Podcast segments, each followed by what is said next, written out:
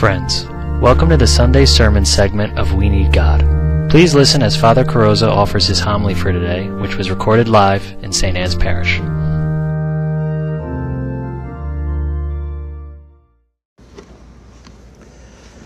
One of the elements in this story of Jesus raising Jairus' daughter from the dead that has always struck me is the line that after he said to them, The child is not dead, just asleep, they ridiculed him. Now, we can cut the people a lot of slack because, let's face it, maybe some of them didn't really know who Jesus was. This was early in his ministry, so he hadn't worked too many miracles yet, so maybe they were not aware of what he could do.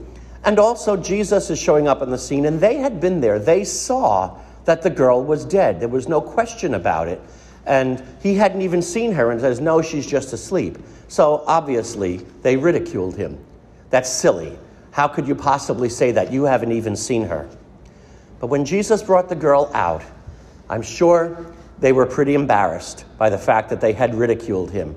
And probably after that said to themselves, I'll never doubt anything the master says again, because they saw that she was dead and now she's alive. And when I read that, and we can be very critical of the people then, I also have to ask myself, and it's something we all need to ask ourselves do I ever ridicule Jesus?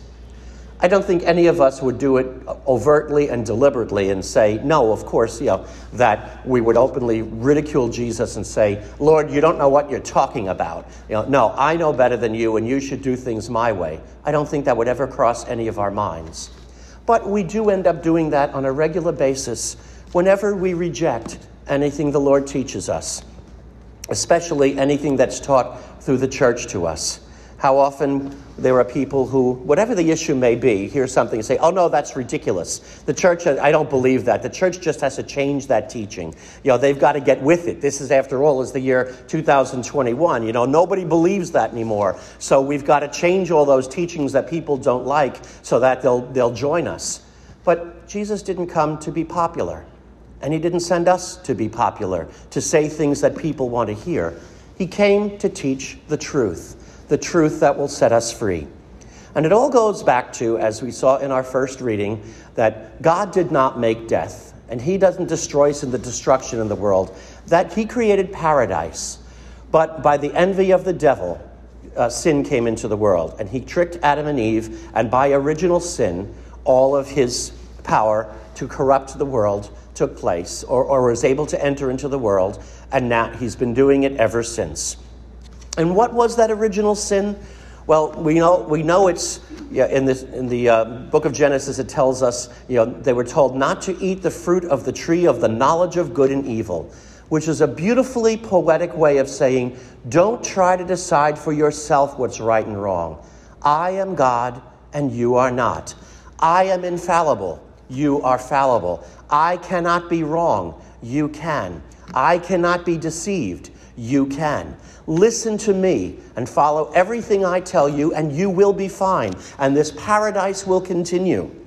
But Satan lied to them and tricked them, and they believed right away his lie that God was actually deceiving them.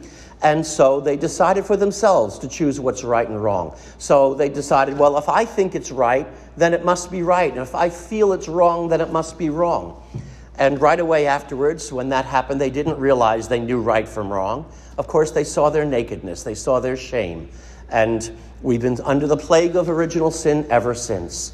And that's what Jesus came to do God Himself dwelling in our world to pay back the price for original sin that you and I should have paid. But He said, No, I will pay it. I will die on the cross for you. I won't make you die. I'll do the offering, and I'll unite you with me by receiving the Eucharist, giving you my body and blood as food. And you receive that faithfully and worthily every Sunday, and you will be with me, and your sins will be forgiven. And your salvation will come about by your faithfully worshiping me, receiving my body and blood, and following everything I tell you. Because the Lord Jesus is the way, the truth, and the life. He can't be wrong. He can't be mistaken. The Lord Jesus would never be, have to say, Oh, gee, I really thought that was the right thing. Of course not. He's God in the flesh. He is perfect, all wisdom, all knowledge, all beauty, all truth, all essence, all existence in one person. He can't possibly be wrong. And he gave us the beautiful gift that when he established the church, his followers, to bring that message to the ends of the earth and preserve it throughout time, he also promised to St. Peter that I, on this rock I will build my church, the jaws of death will not prevail against it, which means that he will never allow the church to sustain a lie. So when something is a clear and consistent teaching of the church, we have the Lord's word to Peter that that will be the truth that the church is never going to repeatedly teach something that uh, is wrong.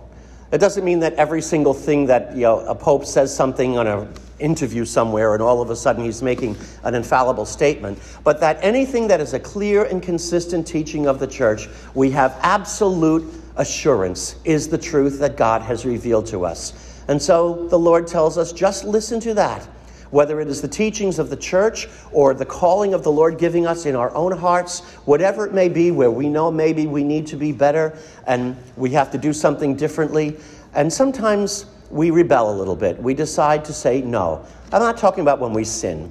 You know, sometimes, yeah, we all commit sins, and I don't think any of us sins because we want to sin. Usually we're just not strong enough, we're too weak to fight it, or whatever the situation may be.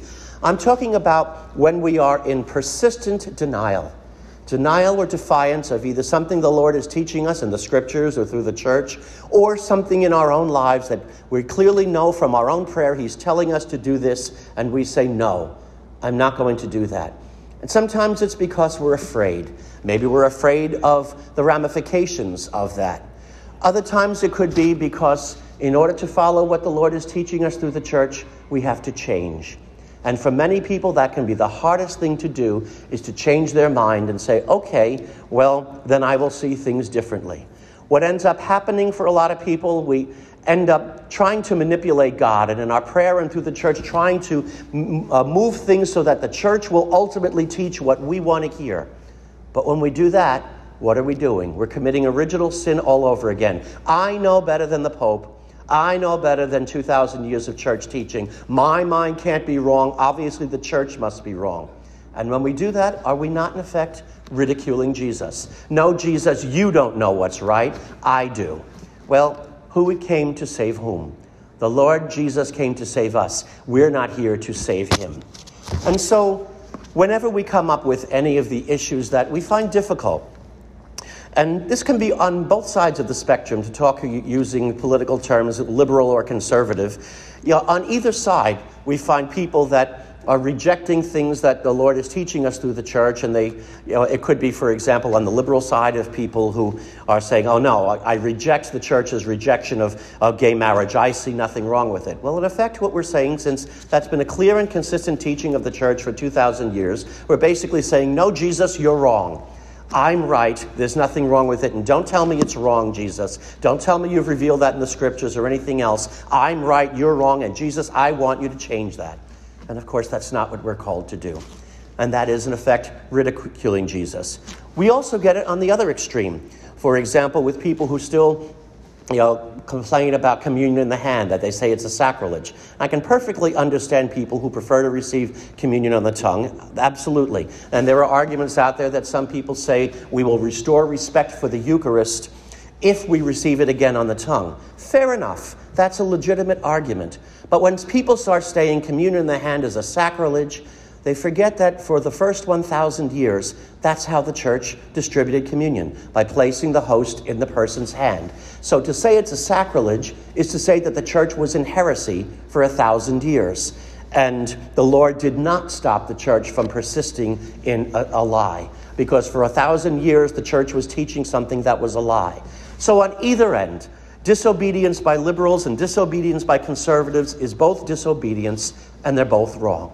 Our calling, my friends, is to remain faithful to Christ in everything and trust Him totally and completely and make the changes in our life, whether it's changes of beliefs, changes of actions, changes of attitude, whatever it may be, whether it's to, go, to agree with a teaching or to conform with what we know the Lord is telling us to do with our lives in our hearts.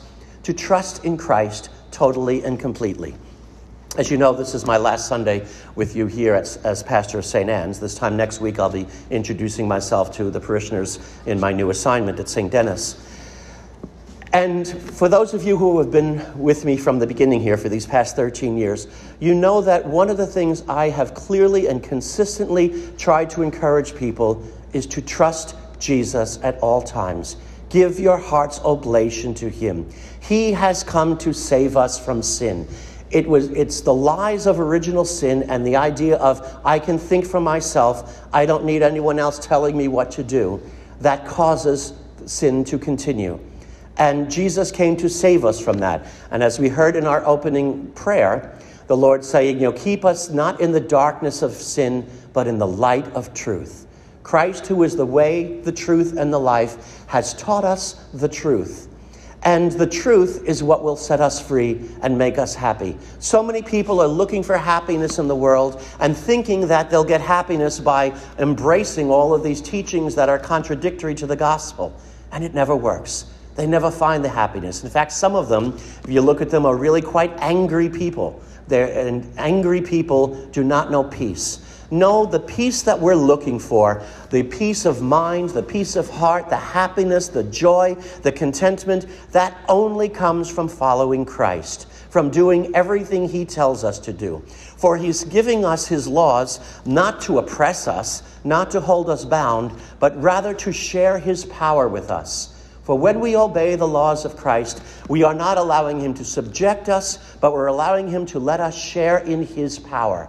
He is freeing us because sin enslaves, Christ frees. So if we want to be free, we want to be joyful, we give our heart's oblation to Christ and we follow him, even if it means something difficult for us to change our minds, to change our practices, whatever it may be. Because ultimately, anything that contradicts that is a lie, and a lie enslaves, and a lie will never give us peace, and a lie will never lead us to salvation and a lie will never lead us to union with Christ, which is what we are here trying to do. And so, my brothers and sisters, today let's all ask the Lord to help us to make whatever changes are necessary in our lives, whether it's changing our minds, changing beliefs, changing practices, submitting to what God is calling us to do in our hearts, that we know He's saying, I need you to do this, I want you to do that, whatever it may be, and not say no to the Lord not say, no, the church has to change that teaching, or no, God, I won't do that. Because when we do that, in effect, we are ridiculing Jesus, just as the people did when he raised Jairus' daughter from the dead. But when we give him our heart's oblation and say, Lord, you are everything, you are all truth, help me to follow you and carry out everything you ask of me, because I know in you is all truth, the truth that indeed will set me free. May Jesus Christ be praised, now and forever.